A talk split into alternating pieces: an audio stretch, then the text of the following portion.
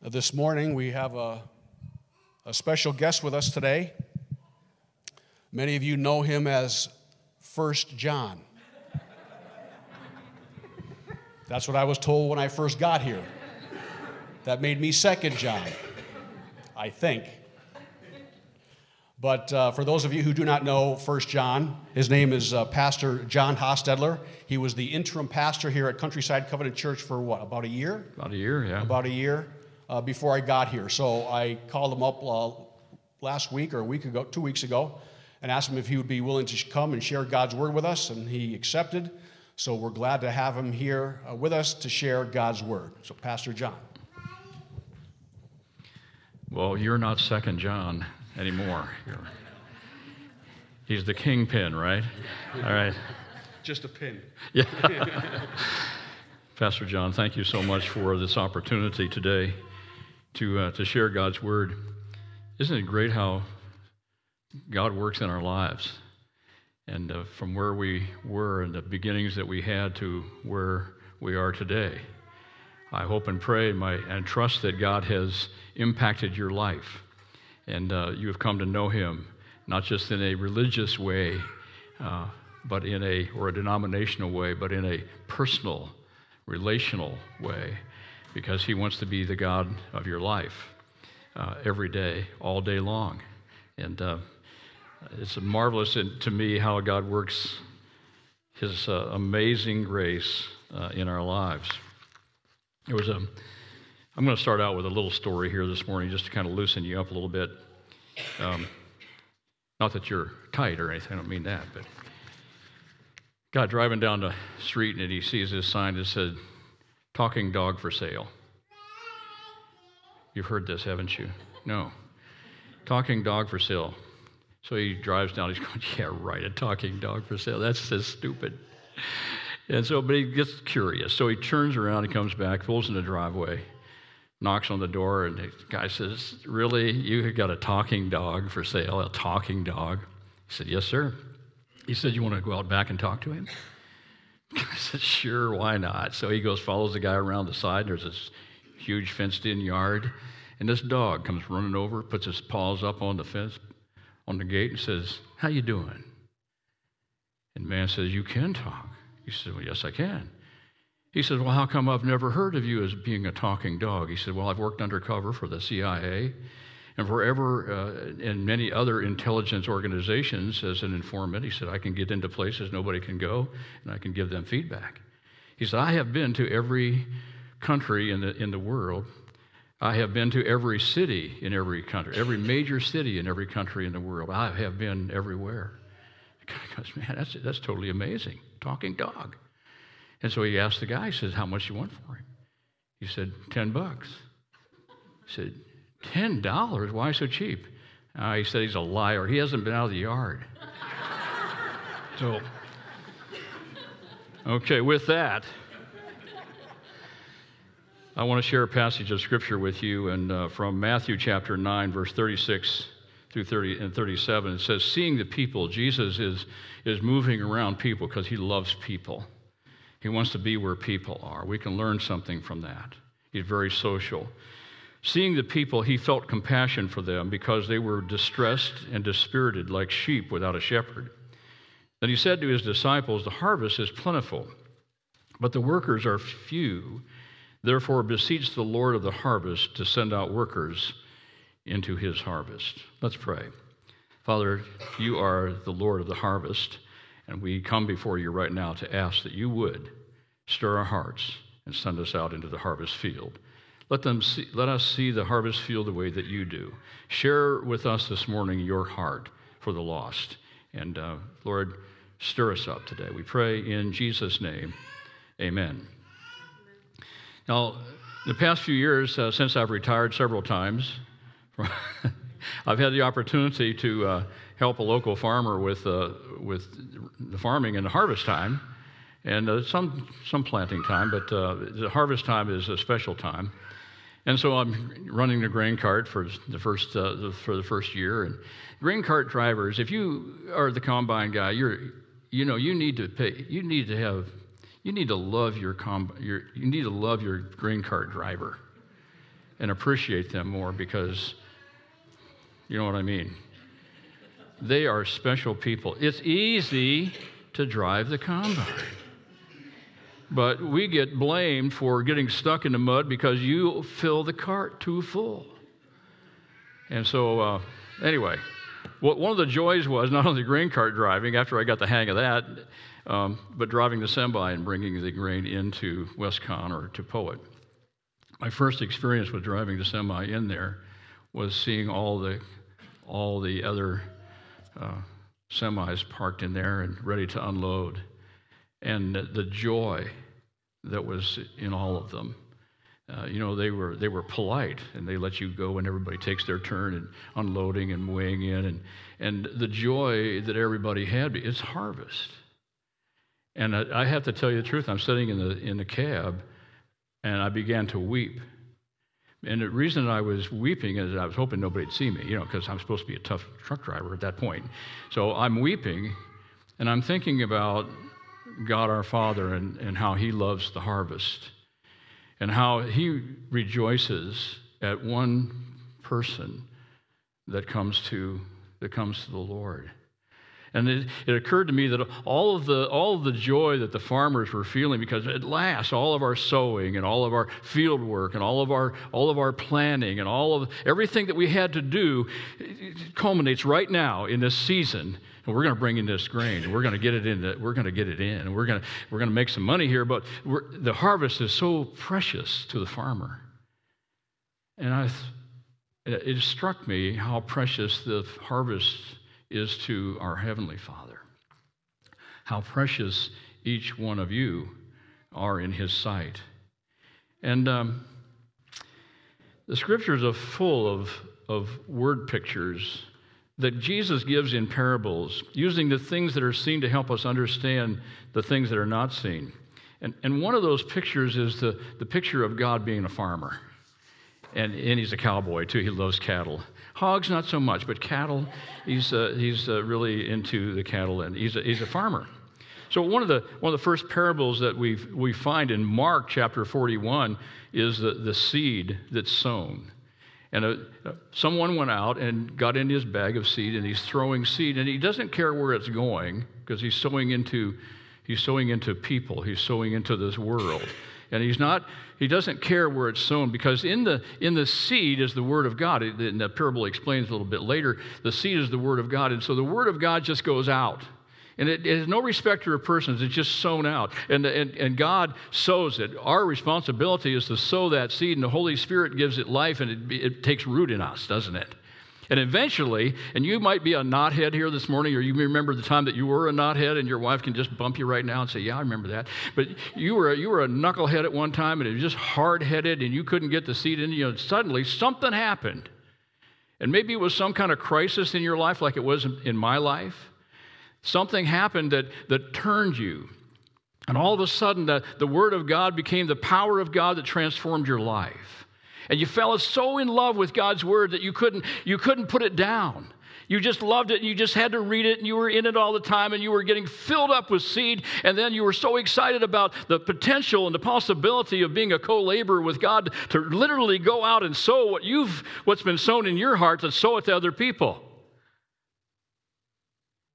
Awful quiet in here. That's what happens. That's what God does in us. We find something that's worth sharing, and we share it with people. I love to share the Word of God with people. I've tried to find opportunities that I can share the Word of God with every single question they ask. I, I ponder. Now, I'm not always instantaneous, especially as I'm getting older, because I've got to think about it for a while. Sometimes it takes me two hours, and I have to call them back and say, This is what I was thinking. Somebody asked me the other day, said, What's new? And I thought about that. But, well, God's mercies are new every morning. How about you? Have you experienced God's mercies? It helps people to get to thinking about that there's more to it than just, hey, what's new? How you doing? What's going on? You know, those are kind of those are the kind of things that we can use to just sow the seed into people's lives on a daily basis. And so Jesus explains this parable of the sower in Mark chapter 4. I'm not going to read that passage, but you, you've heard it so many times. Some are sown on the hard path. Those are those hard heads, the knuckleheads like, like me. And as soon as they hear it, now they hear it, but it doesn't, doesn't do a thing for them. Maybe they're just, you know, into whatever they're into and they're hard headed and hard hearted and it's so worn down and beat on and stepped on that the, the path is, is just a place where people have stomped on it so much that nothing makes sense to them. And God's word is sown on that. And right away, the devil comes along. Jesus explains it, says the devil comes along and steals that word right from them. And then he said there's some on the rocky soil that, uh, that grew up quick, but they die just as fast due to the afflictions and persecutions. When you come to know Christ, there will be people, and sometimes even in your own family, that will challenge that relationship that you have with Jesus and tell you that you're kind of crazy and you're, you become one of those crazy disciples of Christ, huh? You know, as long as you're religious, you're okay. As long as you have attended church, you're okay. But if you get fired up for God, I guarantee you, and you start sharing the gospel with people, and you, be, get, you, you get into God's word and you, you have time in prayer, and you, you, that's weird. Now, a lot of church people think that that's weird. No, that's a normal life for a believer, for a disciple of Christ. But there's a lot of people that think, well, that's just weird. You're over the top. You become one of them Jesus freaks. So be a Jesus freak, will you? Get fired up about the things that God has done. And then some are among the thorns, and then we find a lot of people that that happens to today. You, you know, they come and they, they get excited about Jesus for a little while. They get excited about the word and they're pumped up, they're fired up. They go to a Bible study and then pretty soon they get distracted. And man, there's a lot of distractions today, isn't there? We get distracted with, we can't even have family relationships anymore because everybody's got. We were in a restaurant the other day and we sat there and a family of six came in mom and dad and four kids. And everybody had their phone, even dad waiting for their meal. It's like, no, I'm not opposed to technology. I'm just saying, could we just talk? Could we just do something other than play a game, a video game? Is that what we do today? Is that, is that it? Is that the extent of our, of our life together, of our communication? So, a lot of distractions. So, those are thorns. And he says that those come in and they choke out the word And so it never bears any fruit. Hear that. It never bears any fruit. It doesn't go anywhere. It's word that, that, that's sown. It's the word of God. The very power of God is his word. It's sown into a heart, but it's killed. It stops. Something stops it. And so I want to speak to us today uh, to, in hopes that God will stir that up again if it's died off in you. Now, I know that you, uh, I'm not really talking to this church today. I prepared this for another church. But I thought I'd just deliver it here today anyway, because it was what was on my mind, okay? So it's not about you. You can just pass it on to somebody else. Then he said there's a good soil that this fell on. That's what you are. They hear it, they accept it. They just accept it. They hear it, they accept it, they follow it. They're like, Thy kingdom come. Like we pray all the time, right? Is it just memory that we read? Thy will be done in my life. On earth and in my heart, just like it is in heaven, God. You own me. I'm bought with a price. I'm no longer my own. I don't, I don't have the privilege of saying I'll do this or that without permission from my Father. Isn't that good news? That takes all the stress out of life, I'm telling you, when you're under the authority of Almighty God. That's pretty cool. He says, and that's good soil.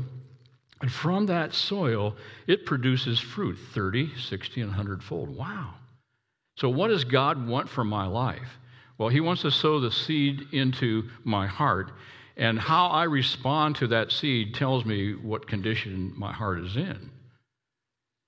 If my heart is the good soil, it will be producing fruit. It will be harvesting. It will be doing the work that God has called me to do. You know, people struggle with identity. They just they struggle today with, you know, what's my purpose? It's like, really? What's my purpose? I mean, if you have to ask that, and you're, if you've been a believer for a couple of years, well, there's something wrong with you. What's my purpose? Your purpose is to seek and save the lost. That's what the purpose of Christ was. And so we're going to talk about how that takes place today. Your purpose is to have a heart that's prepared for the, not only the seed in you, but to share that seed, to be a sower of that seed, to be a sower of that word to other people. So the seed is the word of God, and what I do with that seed shows what my heart or what my soil, what am, what am I made of? So, as I said, God's word transforms my heart to his heart. And I hope that that's taken place in you. See, that's the transformation between religion and relationship, is when God's word changes your heart to his heart. Not changing your heart to your denominational traditions, but changing his, my heart to his heart. They become connected. That's relationship. That's what God longs for in all of us. That has to take place.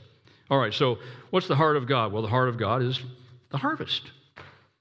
That's plain and simple, isn't it? All through Scripture, you'll find the word harvest in, in the parables about harvest. He is, people are the harvest, to be clear. And hasn't God sown so much seed into this world and watered it with such great love that He deserves the harvest that belongs to Him? Doesn't belong to you. I used to think when I got saved and I was sharing the gospel with people that I had to have, I had a glory gun with notches in it because, you know, the people that I led to Jesus, you know. And now nah, that's wrong. Or the number of people that I can get into, pack into the church, or the number of people that I can preach to on Sunday. Nah, it's about the kingdom of God. It's not about me. It's not about the church. It's not about our denomination. It's not about any of those things. It's about God's harvest and His kingdom. If I will be kingdom minded, here's what I, I've learned in 40 plus years of ministry.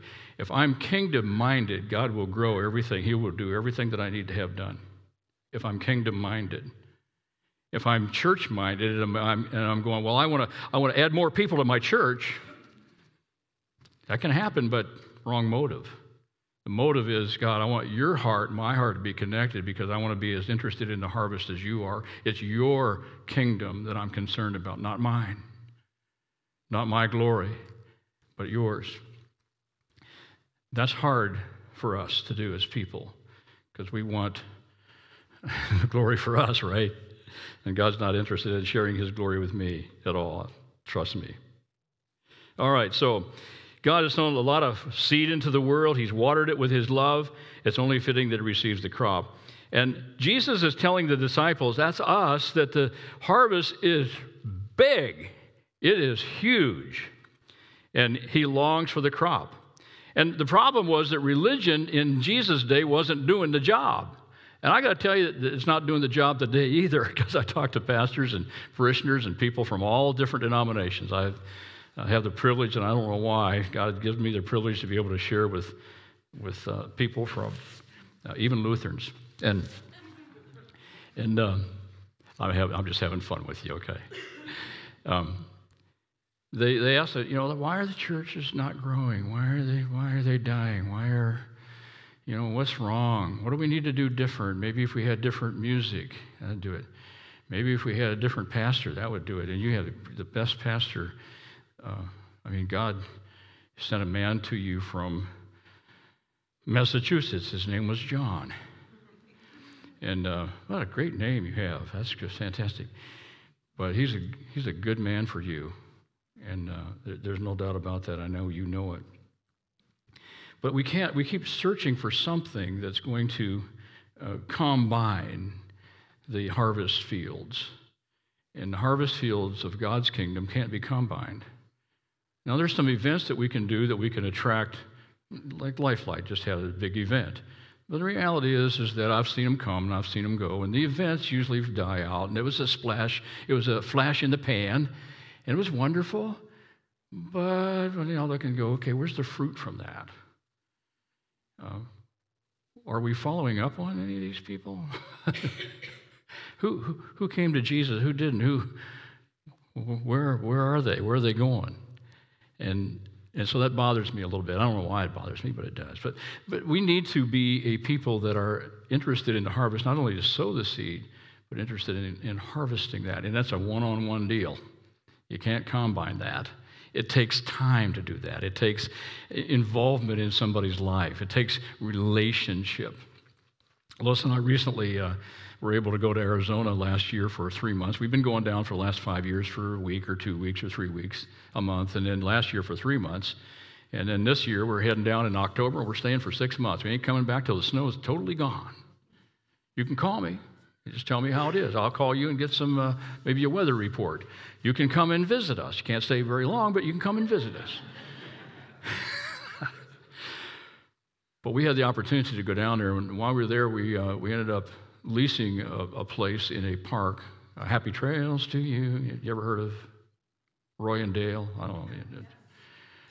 You younger ones go, who? anyway, Happy Trails is a, an RV park, and Anyway, we rented a place there. And the reason we did is because I, I saw so many people. There's thousands of people there in the wintertime. They're snowbirds. And they come from all over, even Canada, Hawaii, Australia. I mean, they come from all over and they stay there in that park for a month, two months, three months. And as I talked with them, I, I, I began to realize that they had a knowledge. Uh, they didn't have a true knowledge of God. They had a, some of them had a zeal for God. They, they believed in God, what they really didn't have a relationship with him. Now we're talking older people. You have to be 55 and above to be there, so I, I, I qualify. And so I'm thinking, you know, what am I going to, since I quit pastoring last uh, December, I'm thinking, well, well, okay, what do you got for me? You know, where are we going from here? And so I really believe that God laid that on my heart and a message from His Word in in uh, Romans chapter 10, it says they have a zeal for God, but without the true knowledge. Of course, he's speaking of Israel. But I thought that's true. They have religion, they have denominationalism, because you just ask them if you're die today and you're going to go to heaven, why are you going? Well, because I'm, I'm a denomination. Or I you know, played the church piano or some kind of reason that we give to be able to enter into eternal life, and Jesus is usually left out of the equation. So it bothers me. I don't know why it does, but it just does. It just bothers me. So I, so I began to uh, began to share with the people around us, and I, I found out that you know they were really interested in that relationship that they didn't really know you could have. That God wants to be in your heart. He wants His Word in you. And He doesn't want you just drying up like a prune. No matter what age you are, He has work for you to do. And uh, so we found it there. So, anyway, we're excited to go back. Long story short. All right. In Jesus' day, the religious uh, weren't doing it. And of course, that's uh, what Jesus always had a problem with, was with the religious crowd.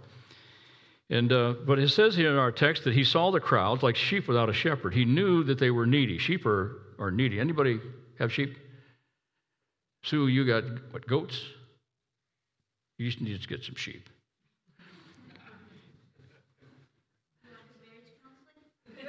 Yeah, about, uh, about the time they're fat, I would like to have one, yes. Um, all right, so he, Jesus identifies the harvest as people in need. And, and the thing is, the very first thing that Jesus did, the very first person he really you know, led to himself, so to speak, was the woman at the well. And, um, you know, we have a lot of problems in our country.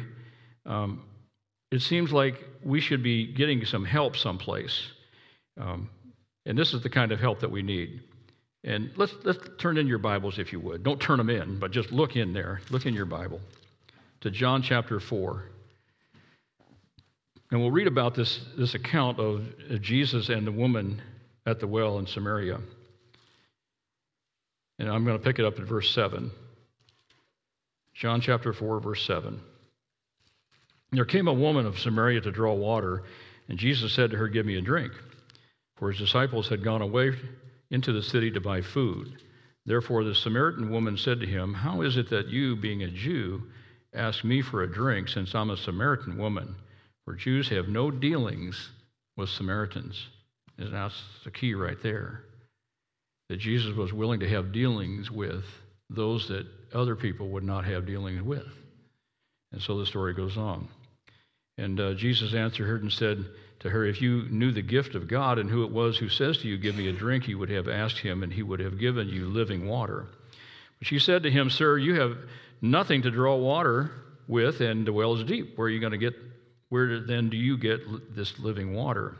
You're not greater than our father Jacob, are you, who gave us the well? And it goes on. Jesus answered and said to her, Everyone who drinks of this water will thirst again, but whoever drinks of the water that I will give them shall never thirst, but the water that I give him will become in him a well of water springing up into eternal life. Did You catch that word picture? It's a well that springs up to eternal life. It's not just a Oh, yeah, I just believe in Jesus. I receive Jesus. No, it's a well of living water that the Holy Spirit just brings up and flows out of the believer. All of us, as disciples of Christ, can have that spring of living water, and we should. And he said, The woman said to him, Sir, give me this water. You see, they're thirsty for that. They don't want religion. I don't want, you know, I don't, I don't want some religious rules and regulations. I want living water. I want something that's going to touch my very spirit and change my life. That's what people need. And you know what? They need that today. And Jesus is meeting this woman's need. He's meeting with her, but nobody else would touch her. The reason that she's getting water by herself is because nobody wanted to be around this woman, and goes on. He said to her, Go call your husband, come here. And the woman answered and said, I don't have a husband. Jesus said to her, You've, you've said correctly, I don't have a husband. For you've had five husbands, and the one whom you are now with is not your husband. And this you've said truly. Now, he's not condemning her, but he's telling her the truth. And oftentimes, when you're sharing with people who live in this world, it's just live, I mean, we just live in sin and wickedness, and we just go ahead and go on our own way, living together. We're doing things that are outside of the boundaries of God's word. Nobody says nothing. Because maybe we're afraid that, well, we don't want to condemn that person. He's, he didn't condemn her, he's just telling her the truth. You've had five husbands, and the one you're with now isn't your husband. But he didn't say, so that just keeps you, for, you and me apart.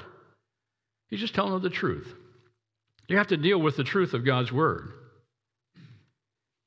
The woman said to him, Sir, I perceive that you're a prophet. I mean, uh, skirting out from underneath the, the pressure there, wasn't she?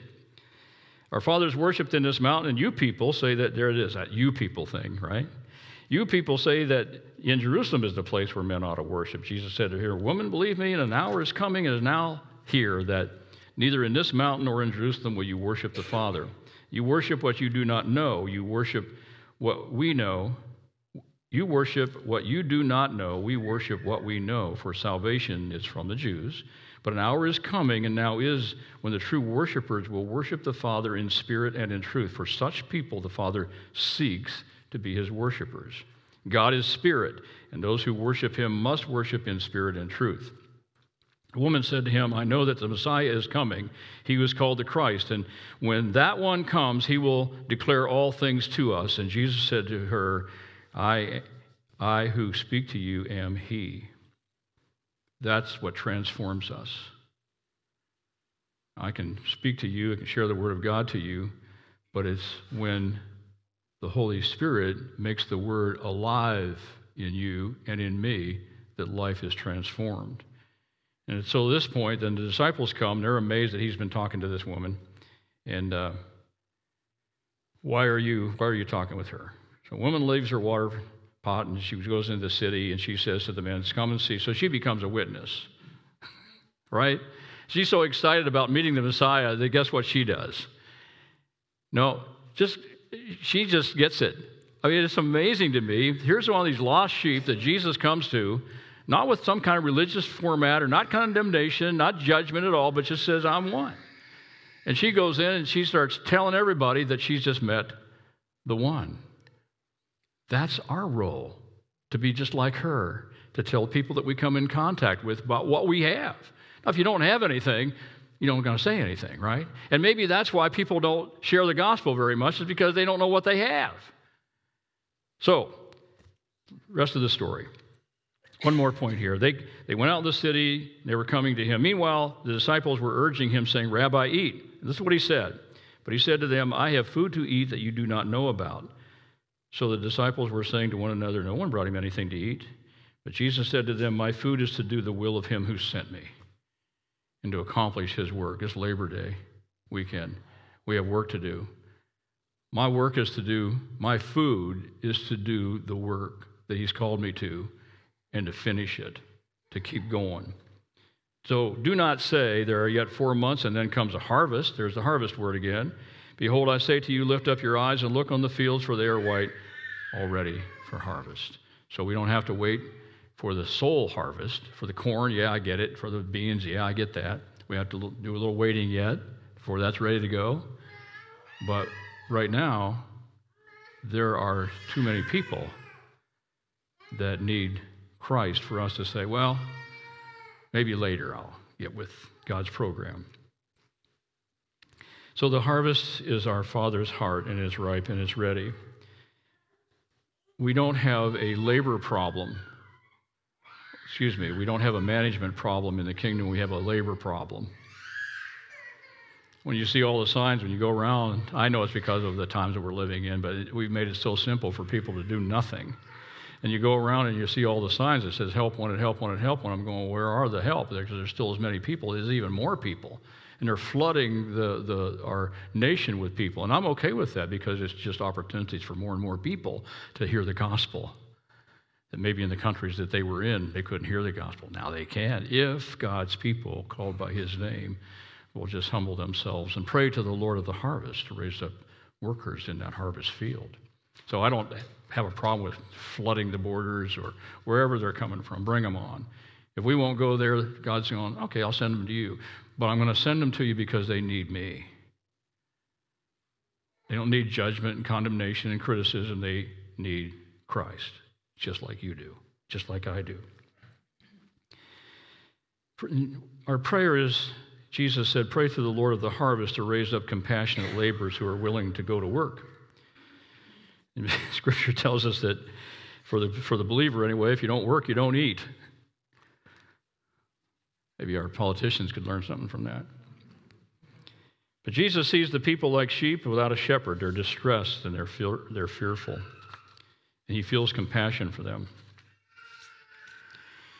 And again, Jesus is relational, he's not religious. Uh, the story goes on about the Samaritan. You remember him. The, the priest came by, a Samaritan, or the man was going down the road to, from Jericho, uh, from Jerusalem to Jericho, and, and he was beaten up and left for dead, stripped and left for dead. And here comes the religious. Here comes religion walking on by, sees him across the road. I don't want to be involved with that. Keeps right on moving. Next guy was a, a Levite. He comes by, sees him. One of the translations says he actually walked over and looked at him and says, Peace, moves on. And there is a Samaritan, hated by the Jews, another Samaritan. And he comes along and he walks over, looks at the guy, pours oil and wine into his wounds to soothe the wounds takes him, loads him up on his donkey, takes him to the inn, and says, Take care of him. If I owe you anything more, when I return, I'll pay you back. And I think the inn is the church, really. You know? But it takes people who are willing to see the harvest fields with compassion and begin to share with them, to do something more than compassion, not only just sees the need, but it does something about it. And so you see the need and you meet the need. It might cost you something, it's going to cost you some time, it might cost you some money, but it's worth it because it's the harvest, and that's what you're sent to do. That's what I'm sent to do. So there are people that need Christ, and whatever it takes to uh, bring them to Christ, that's our, that's our involvement. I hope that's the message, really. And here we are at the age that we're in, and I'm 74 here this month. That's not old. Some of you are a lot older than that. However, I think about that. I'm going, you know, God, life has changed for me. Um, we uh, we have we have ailments. it takes me longer to get up in the morning, okay? And uh, it hurts. I'm not laying in the right position. That's when you go to go see Sandy because she gets them worked out of you, them sore muscles. But you know what? The scripture that keeps coming back to my mind is about the laborers who were in town. And the owner of the field came into town one morning and he hired some laborers. And he said, Go out and work in the field. So they got up and left. He comes in a little later on, like at 9 o'clock in the morning, it's still sun. He said, Go out in the field and work. They went out and worked. And he found some at noon, some at 3 o'clock in the afternoon, and believe it or not, even some at 5. Late, late in their years, late in the day. He said, Go out and work in the field. What are you doing standing around? And, I, and that, that, those scriptures touch me because as we grow older, we, give all, we have all kinds of excuses why not. And God's going, What are you doing standing around here? It reminds me when, when Jesus left the planet, when the disciples were gazing up into heaven, and an angel comes along, he said, What are you doing standing around here gazing up? And we do that. We just gaze up, waiting for Jesus to come back. Oh, he'll straighten it out when he comes back. No, well, yeah, he will, but you got work to do while he's before he gets back. So, a message to you this morning. Thank you, Pastor John. Is get busy. Laborers in the harvest field. That's what he's looking for. And if you start praying, here's a dangerous prayer for you. Of all the prayers that you can pray, is to pray for the Lord of the harvest to send forth a worker. Because eventually, he will tap you on your shoulder, and you'll have to say, Here am I, Lord, send me. So let's pray. Father God, thank you for your word. And uh, Lord, thank you. I pray that you stir our hearts today to hear it, to put it into practice, to be like Isaiah, who saw you high and lifted up. And then his own sins were removed. And then he heard you say, Who will go? And then Isaiah said, Here am I, Lord. Send me. In Jesus' name we pray. Amen. Jesus Christ is Lord of the harvest. And the harvest, as Pastor John said, is people. He loves the harvest, like the farmer loves his harvest at harvest time. Jesus loves the harvest. He loves people. And he wants you and I, who are have already been harvested, if you will, as believers in Jesus Christ, in joining Him in the work of harvesting people who don't know Jesus in the school that you go to, in the place where you work, in our communities. He wants us to help Him, help wanted in gaining a harvest, harvesting a crop of people, because He loves them and He wants us to love them. And if the one who loves them is in you, then you must love what He loves the harvest. It is interesting, He wants us to share that which is valuable. Who is more valuable to share than Jesus? Is not Jesus the most valuable person, gift that you can give to people? Just tell them about your experience with Jesus. God could use that to harvest that person to himself. And I say that because that's exactly what Jesus Christ did. He was sharing himself, giving of himself the most valuable gift is Jesus. And Jesus knew it. And he gave himself so that people would know him and experience him in relationship. And with that, we come to the table because that's exactly what he does at the table. He gives of himself so that others may partake of who he is.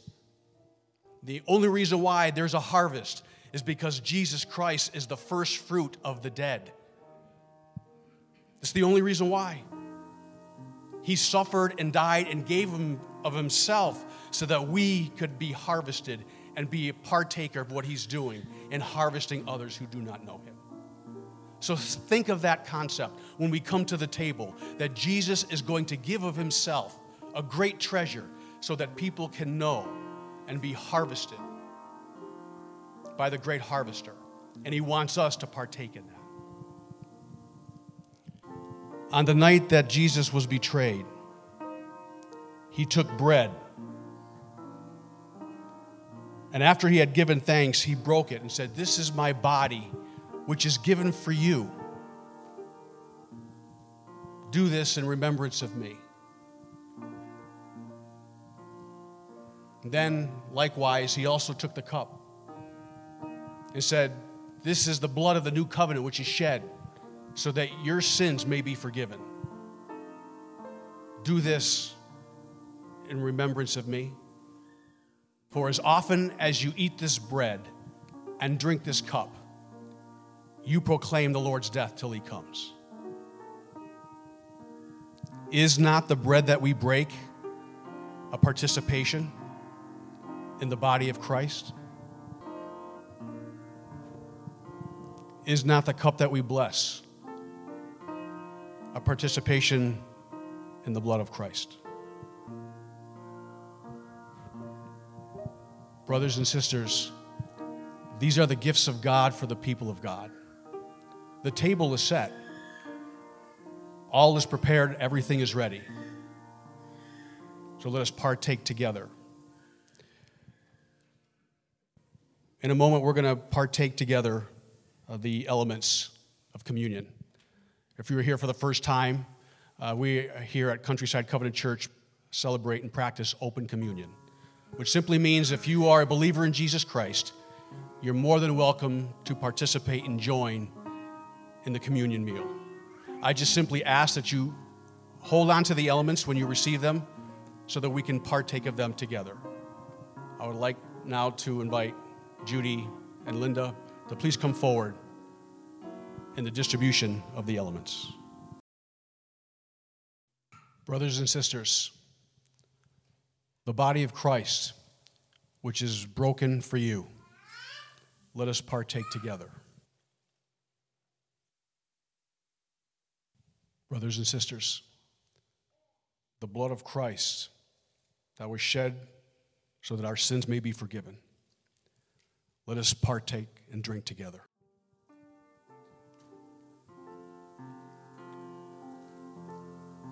Would you please pray with me?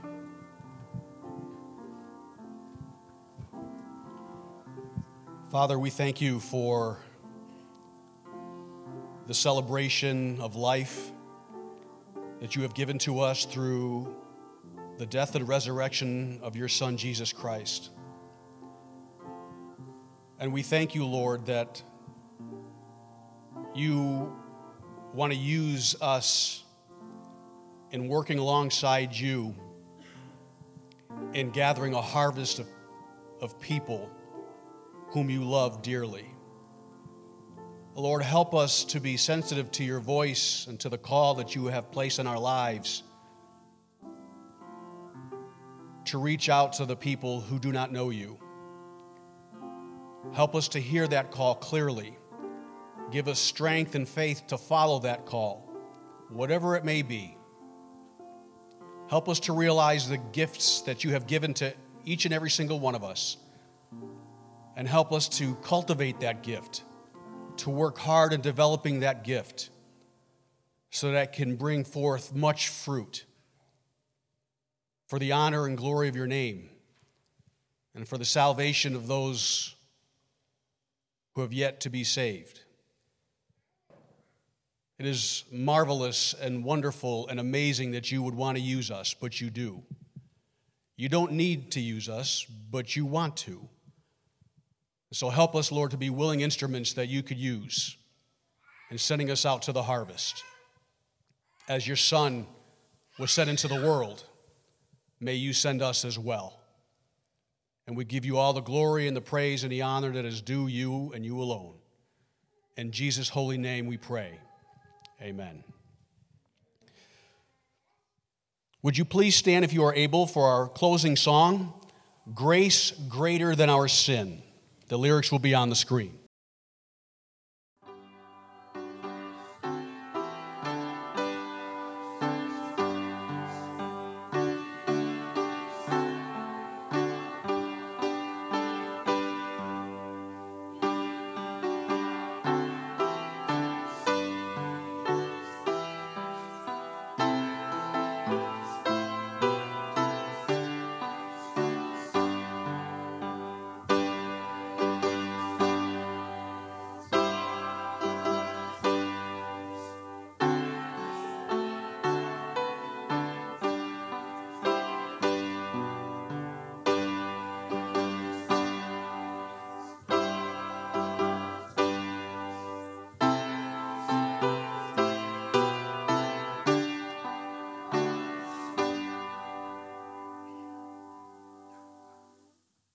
True, amen? Grace is greater than all our sin.